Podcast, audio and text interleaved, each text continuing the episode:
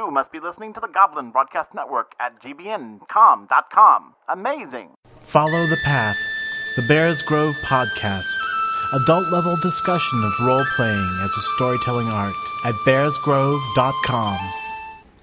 Welcome to the Bears Grove podcast. This is Sam, your host. For the next 30 minutes or so, we'll be talking about role playing as a storytelling art. And I'm very happy to have you here. Running time is 37 minutes 40 seconds. And today on the program, we have a section on timing, ti ti ti ti timing, pacing, uh, timing, that sort of thing. You know, keeping things on track. And in the Game Designers Workshop today, we will talk about magic systems for Lyrica, the game we've been designing. But first, some news and notes. First thing I'll, I'll, i wanted to tell you about is this thing called Heart of the Hunter, which I've been doing.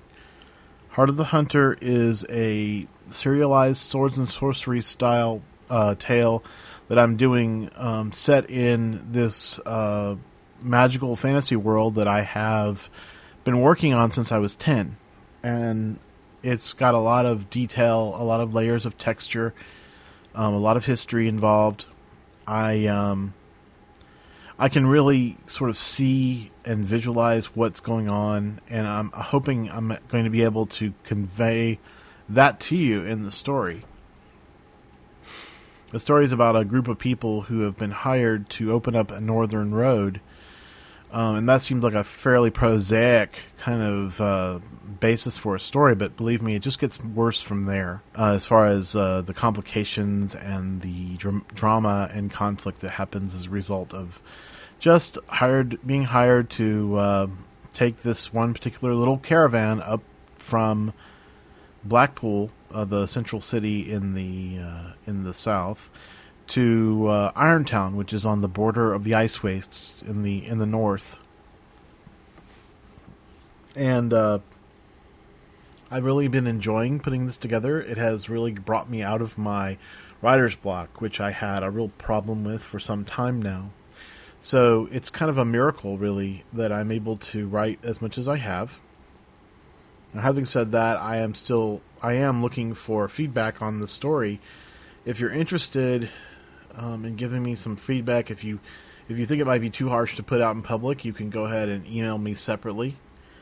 But ultimately, I'm interested in what you think about the story, and if you want to go over to the Bears Grove Bardic Circle and listen to it, I would be really grateful to hear what you thought you know, if you liked it, uh, let let me know what you liked about it. If you didn't like it, let me know that too. Um, because I am sort of writing it by the seat of my pants, as it were, and I'm podcasting my uh, I'm podcasting uh, the chapter I wrote last week.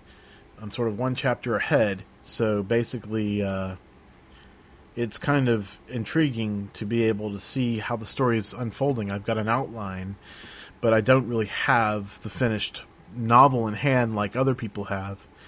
Um, at the same time, it is working towards something. I don't want you to think that I'm just going to be stringing you along. Uh, although it can seem that way because there are some uh, cliffhangers already but I try not to cliffhanger cliffhanger you in an, in a situation where you know later on I kind of weasel out of it. So, at any rate, take a look at take a listen to that. I, I like to describe it as a combination between the uh, Steven Brust uh, books and Thieves World, uh, the the old collection from Robert Asprin that, that used to come out all the time, and uh, Firefly um, to a certain extent because the these people are just mercenaries. They want to get paid. They're not like you know princes and wizards of great power. They're everyday folk who basically just want to get paid and get through life. Um. So, having said that, I've also become attached to a project called Fledgling, and Fledgling is a novel written by Sharon Lee and Steve Miller. Now, you may not know that name.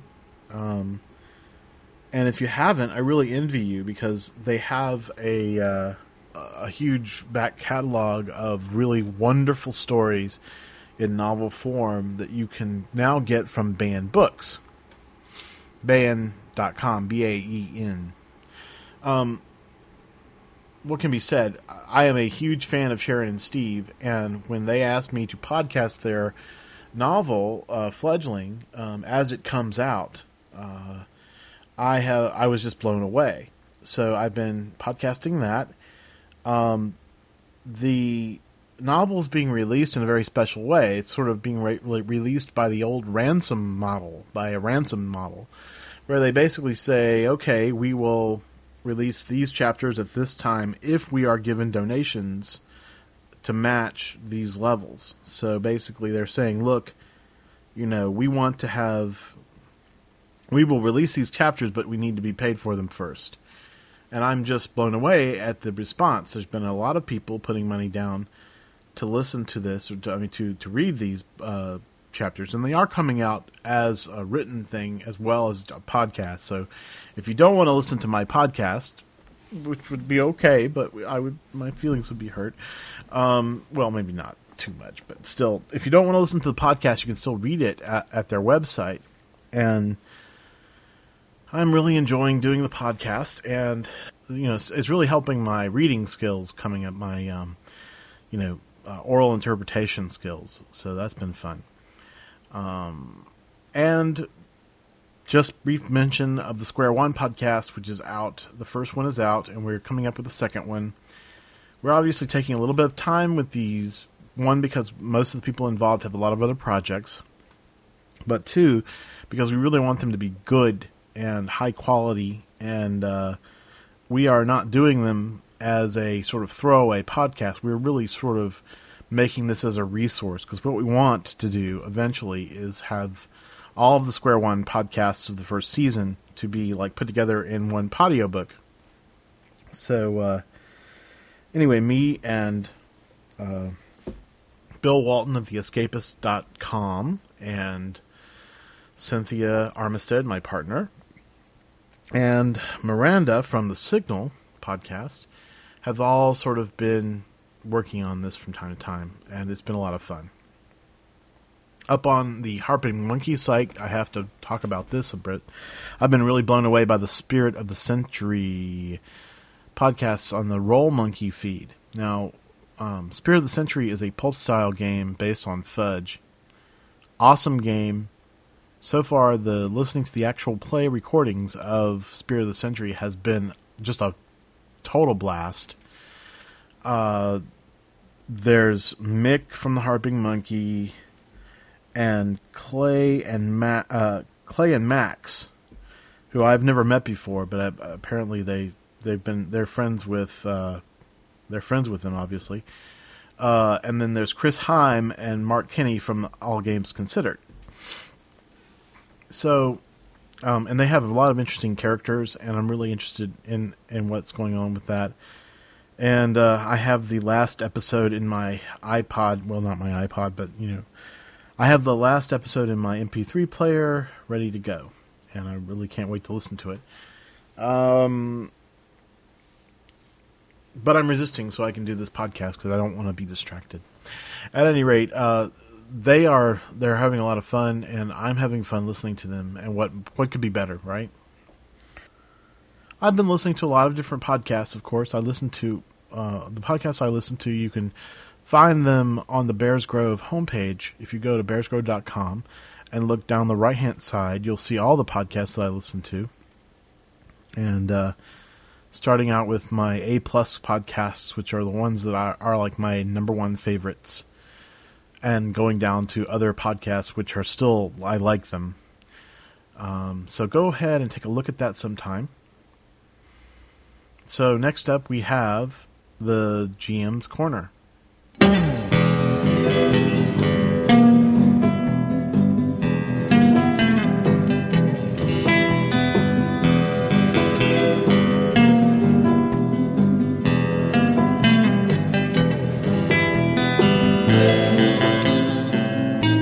Hi, and on the GM's Corner today, we're going to be talking about time. Excuse me. On the GM's Corner today, we're going to talk about time. I'm sorry. On the GM's Corner today, we're talking about timing. Timing. Ti- timing. Pacing. That sort of thing. Sorry, I won't do that anymore. I know that's annoying, but I had a lot of fun doing it. At any rate, uh, timing. Here we are. Uh, what is timing? Well, timing and pacing is really important in a in a game. When you're running games for the first time, one of the things that people might say about your style is that you need to work on your timing, pacing, moving forward in the story. Um, one of the hardest things to do in this day and age is to keep people's attention. That is because, to a certain extent, uh, we are we've become sort of led to the pace of the quick cut uh, sort of music video world. And it's become more and more difficult to get people to sit down and listen for a period of time. Now, you may say, well, gosh, Sam, I'm sitting here listening to you. But you notice I don't spend too much time on any one, to- on, on any one topic. And if I were to go into huge detail about every topic, I think you might turn me off. So, moving on with timing. Um, what I can say to you is that good timing is a function of understanding what the needs are of the story and of the players who are involved with the story. Now, there are some times when you have to get certain narrative elements out in the story, and it has to take as long as it takes. And this can be very hard for a lot of people, but um, slowing down long enough to allow a very emotional scene to generate or to allow the impact of something to be felt um, or to build sort of a slow excitement or slow sense of foreboding or doom. It takes uh, guts really to hold on to the scene and to sort of make it go through its paces. Um, at the same time, moving uh, the plot along and moving the story along quickly when you feel that the energy is sort of starting to die is also important. And uh, it's a balancing act. You can really get over focused on pacing, which is why I hesitated to bring it up until now. Because you shouldn't be sitting there second guessing your own pacing all the time, because if that's the case, you're going to get distracted just doing that. But look back, maybe do an actual play recording of your game and listen to it and think about okay, so how is this game going? You know, how is it moving along as fast as I'd want it? If what could I do to make it move faster or slower? Um, there's a couple of different narrative uh, examples I want to give you so that you can sort of use these, pull these out of your toolbox when it's time to change the pacing. Number one is uh, to, to make a game go faster, you can actually take over and do cutscenes. Create, you know, say a fade to black and say, all right, so uh, for a moment I want to do this cutscene. Here's what happens when you left these people alone. They start to talk, and one of them says, blah, blah, blah. Um, and so forth. And, and, and it can build some dramatic tension at the same time. It moves the story forward. Let's say someone is flying into a rage and wants to go kill somebody else, and you're not ready for that to happen. You really know that the story is that the person needs to know something before they go and blow somebody up. Well, you need to uh, engage them in a conversation. You know, have them. You can always slow the pace of the story down by putting narrative blocks into the story. For example, they tried to hail a cab and discover that there's no cabs in sight. They uh, drive are driving on a on an open road and they run into a traffic jam. You know, these are uh, yeah, they, they may be dirty tricks uh, in the overall scheme of things. You may be thinking, "Wow, that's kind of railroading, Sam. What's the deal?" But it's important sometimes to slow the pace of the story down, and also sometimes to speed the story up. if you are in a situation where you are yourself getting bored, that is a big sign.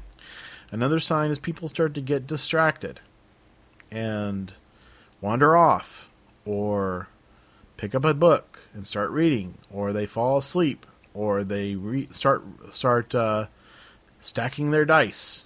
Um, that's a sign that you probably need to move the story along. Even though you'd like to dwell on the story a little longer, sometimes it's important to keep moving. Another way of pacing yourself inside of a game is to create a special track where you are sitting there and you have like a token and you have maybe a ruler or a, a piece of paper that you've created just for this purpose. And you just move the token along. Every time you get something happens to get closer to a goal. I did this one time with a group of players um, who I think it was my a mage game, where there was this thing that was building up in the world and it's going to explode. And when it explodes, it, it probably will take the entire like island of Manhattan with it.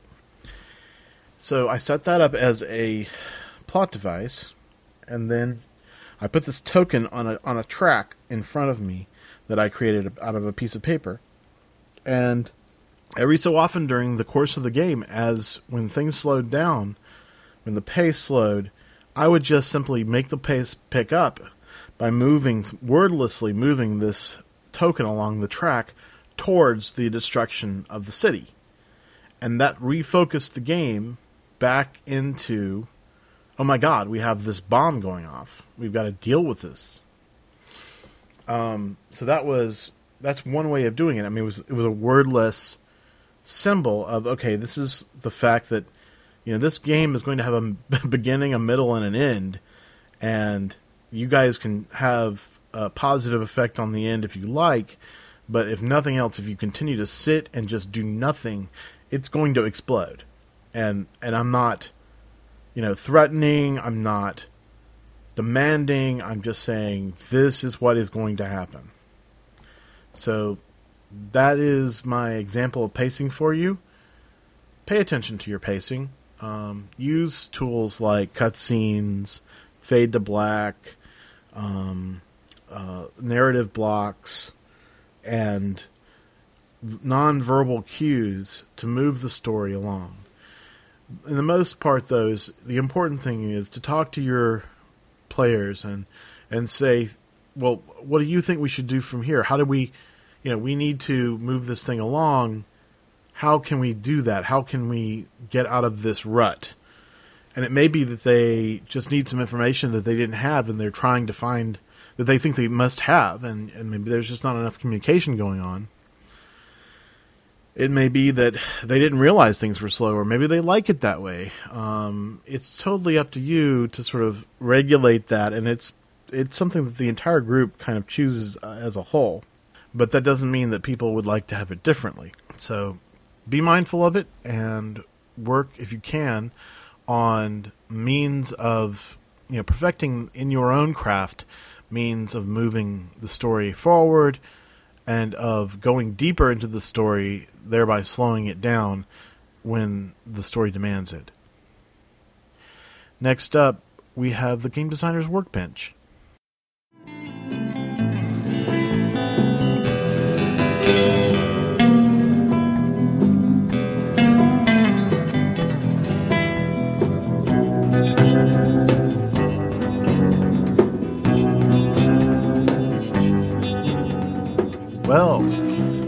Back to the Game Designer's Workbench. Um, gosh, it's been a while. Let me explain a little bit about what's going on with Lyrica. Although I have a URL for Lyrica now, I lost the wiki that uh, I had been writing Lyrica on. Just went boom, um, vanished. So I am having to sort of recreate the, the game and uh, luckily, I have uh, this podcast because I've been going back and listening to all the old podcast episodes where I talk about Lyrica to try and uh, get that information back. And this is really the only way I can do it. So it's it's been intriguing to sort of go back and listen to my own words and recreate what I have created based on them. Um, but today we are going going forward in the story, going forward in game design with Lyrica, and today we are talking about the magic system. Now, uh, magic systems in a fantasy game are extremely important, as you well know. Um, and in Lyrica, it is, you know, one of the most important areas because, of course, Lyrica builds itself as the game of the magical country, and uh, the magical country is the name of my campaign world, Coronai, and so magic is uh, kind of important. In fact, there is a magic attribute, a magic innate trait, as it were, and this contributes to a magic potential, which is your overall number when you're comparing your magical ability to someone else's. Um, magic has two sources both your innate magical talent, which is based on your attributes, and your learned magical skill, which is based on your aspects. Now, um, there are three types of magic in Lyrica. Theurgic magic, which is based on interaction with an outside power, such as a god or a spirit or an elemental force. Uh, in the story Heart of the Hunter, Alabar, the shepherd, uh, has the ability to summon and manipulate the light in order to heal. That is a kind of theurgic magic. Alabar's character would include an aspect initiate of theurgic magic, Lorien Church of the Light. Alabar was chosen by the light to be its servant, but he was initiated into the theurgic tradition of the Aelorian Church, which is what serves to allow him to have his power. Um, then there's Eldritch magic. Eldritch magic is based on drawing on some innate power of your blood. Uh, in Heart of the Hunter, Aron, the Wunjo minstrel, is able to draw upon the power of his gypsy blood to focus the sight. That is an eldritch magic because it, it is an innate to him. He didn't learn how to use the sight. He just sort of one day realized he had it and began to use it. Um, now, erudite magic is the third type of magic, and it's based on knowledge you possess or have learned through study. In the Ravenflight campaign, so Claire has spent many long hours studying demonic lore and techniques at dealing with demons. As a result, she has attained an aspect of both initiate and master of erudite magic demonology. It is possible to combine magical types. For example, if Aron wanted to, he could parlay his eldritch magic and learn the erudite magic of scrying. Or he could use his gypsy blood and learn the gypsy spirit ways through the use of a theurgic magic aspect, if he had a teacher for that. Most magical aspects are d- discovered during a, a natal aspect period, but it's perfectly reasonable for even an eldritch magic aspect to be discovered or activated later in life, especially for a heroic sort of character.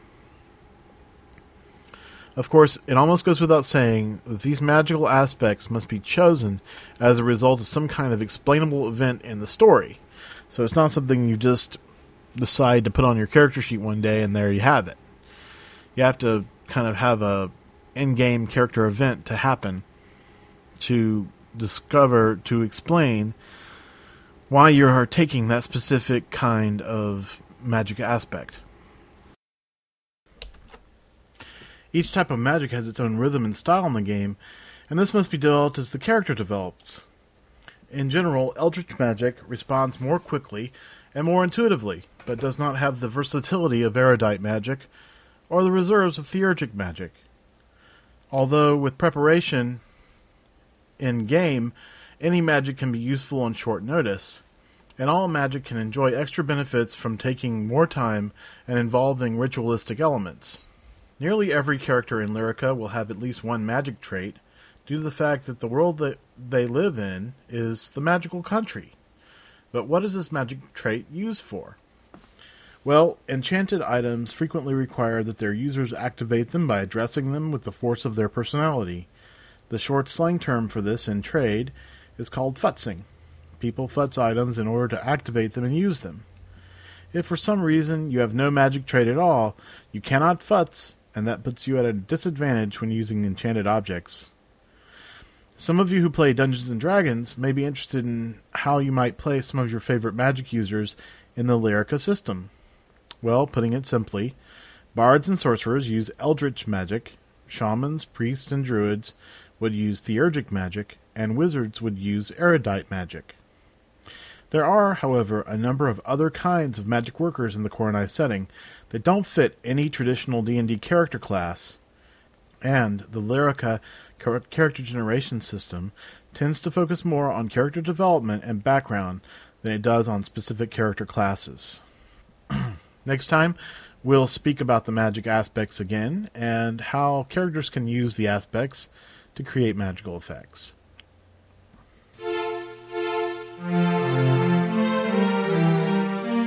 Good evening, Geoffrey. What glories are you perpetrating at your table lately?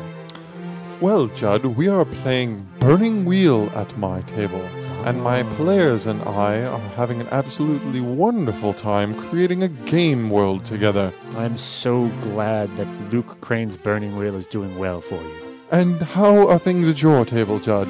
Jeffrey, I'm glad you asked. Because me and my innovative friends are playing Dungeons Ampersand Dragons. However, Oh, quite interesting. Do tell, do tell. rather than roll a d20 when combat presents itself, we are resolving combat through interpretive dance.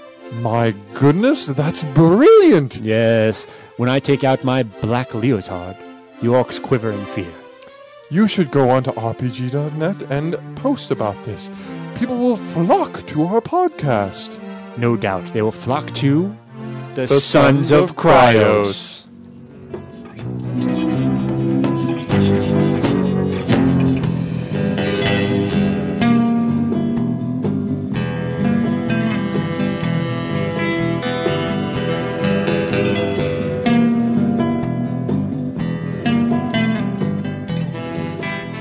Feedback.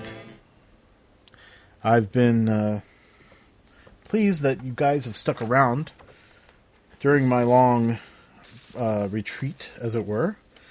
And I wanted to at least read one email that I got um, during the interim. That is from Wayne Braden, I think, or Braden. Wayne is, writes for me. His name on the forums is Dracox. Uh, he writes to me uh, on January 4th, so I'll go ahead and read it. Hi, Sam. I just wanted to drop you a line and let you know that I like your podcast, and I am trying to get caught up on the shows as we speak. I think the only shows on iTunes are 21 through 28, so I hope to pick the rest up on your website. Uh, just a brief response to that. Yeah, uh, iTunes sort of does its own thing, and really, if you want the full glory that is the Bears Grove, you have to come to the website and just and maybe page back through. However, I've got to say the early recordings of the Bears Grove are not as good as the later ones. However, I've had a lot of people say that you know some of them are their favorites. So uh, I appreciate you taking the time to go onto my website and download old episodes. I first heard you. I'm going back to the letter now. I first heard you when I was starting to listen to the second season of The Harping Monkey, and you did a spot on there about ethos and mythos. I thought it was a really cool show. I listened to the raw, unedited version.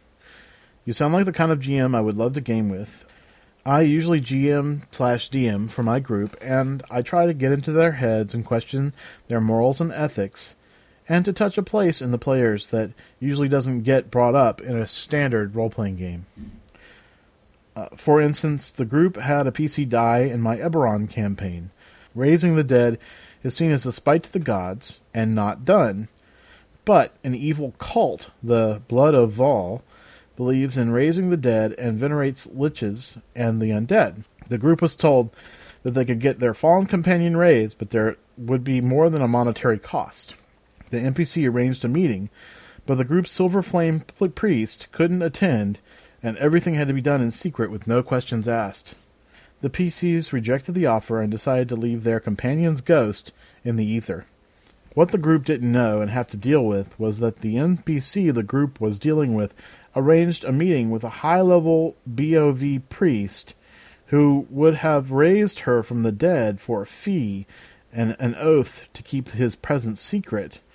This would have been an ethical problem for the group to deal with. They they didn't have to in the end, but it gets to questioning what the PCs and players believe in. What is so wrong with the BOV if their goal is to overcome death and not allow the stealing of souls, but the true gods of death? Those just happen to be the good gods. How far would you go to save a friend or family member? Would you risk a deal with the devil? Those are things I like to challenge my players with, but most of the time they want combat and loot. I'm trying to break them of that, but it's almost been 20 years now, and I think they're starting to come around a bit. Anyway, sorry, for the long email, but once again, I've enjoyed what I've heard on your podcast. I've subscribed to it now and look forward to hearing more in the future. I also need to see how your Lyrica game is coming. It sounds interesting and something I might try with my players. Take care, Wayne Draycox. Well, thank you for writing, Wayne. I really appreciate the nice things you said about the podcast. Um, I'm always interested in hearing how other people play, and uh, it sounds like you have some intrigue going on in that game, and that that is really a valuable thing. Um, I really do appreciate uh, hearing from you. And if you would like to write me, if you, the listener, would like to write me uh, about anything really, or about any topic we've covered in the Bears Grove, please feel free to do so. My email address is bearsgrove at gmail.com. You can also, if you have a fancy uh, microphone recording unit on your uh, computer, you can record a, a, message to me and upload it uh, either in WAV format or MP3 format, and I will be glad to download it and play it on the show. Uh, used to be that I had an audio and I would ask people to send me audios, but that's kind of gone by the wayside, and I haven't found a replacement just yet. Well, it looks like you've come to the end of another Bears Grove podcast. Amazing, isn't it? It's amazing to me that I've actually gotten close to my goal of 30 minutes. Once again, the Bears Grove is brought to you by the Fireheart Foundry family of podcasts. Fireheart Foundry does podcasts for a lot of people, including Sharon Lee and Steve Miller, the Fledgling Podcast, uh, myself, uh, Sam Chupp, with Bears Grove, the Bears Grove Bardic Circle, the Dragonkin podcast, which is for kids and gaming, and the Square One podcast with Bill Walton of the theescapist.com. And the Fireheart Foundry also does Fibrate Living, which is my partner Cynthia's podcast. If you're interested in having us do a podcast for you, give us a call, write us a letter, send us a sign, do something, and we will be glad to get with you and talk about what we can do. The Bears Grove is released to you under a Creative Commons license 2.5, no derivatives, no commercial use. Music from the podcast today has been from the Podsafe Music Network at music.podshow.com. The song is Baja Taxi by Brain Bucket. Until next time, have sweet dreams when you get them.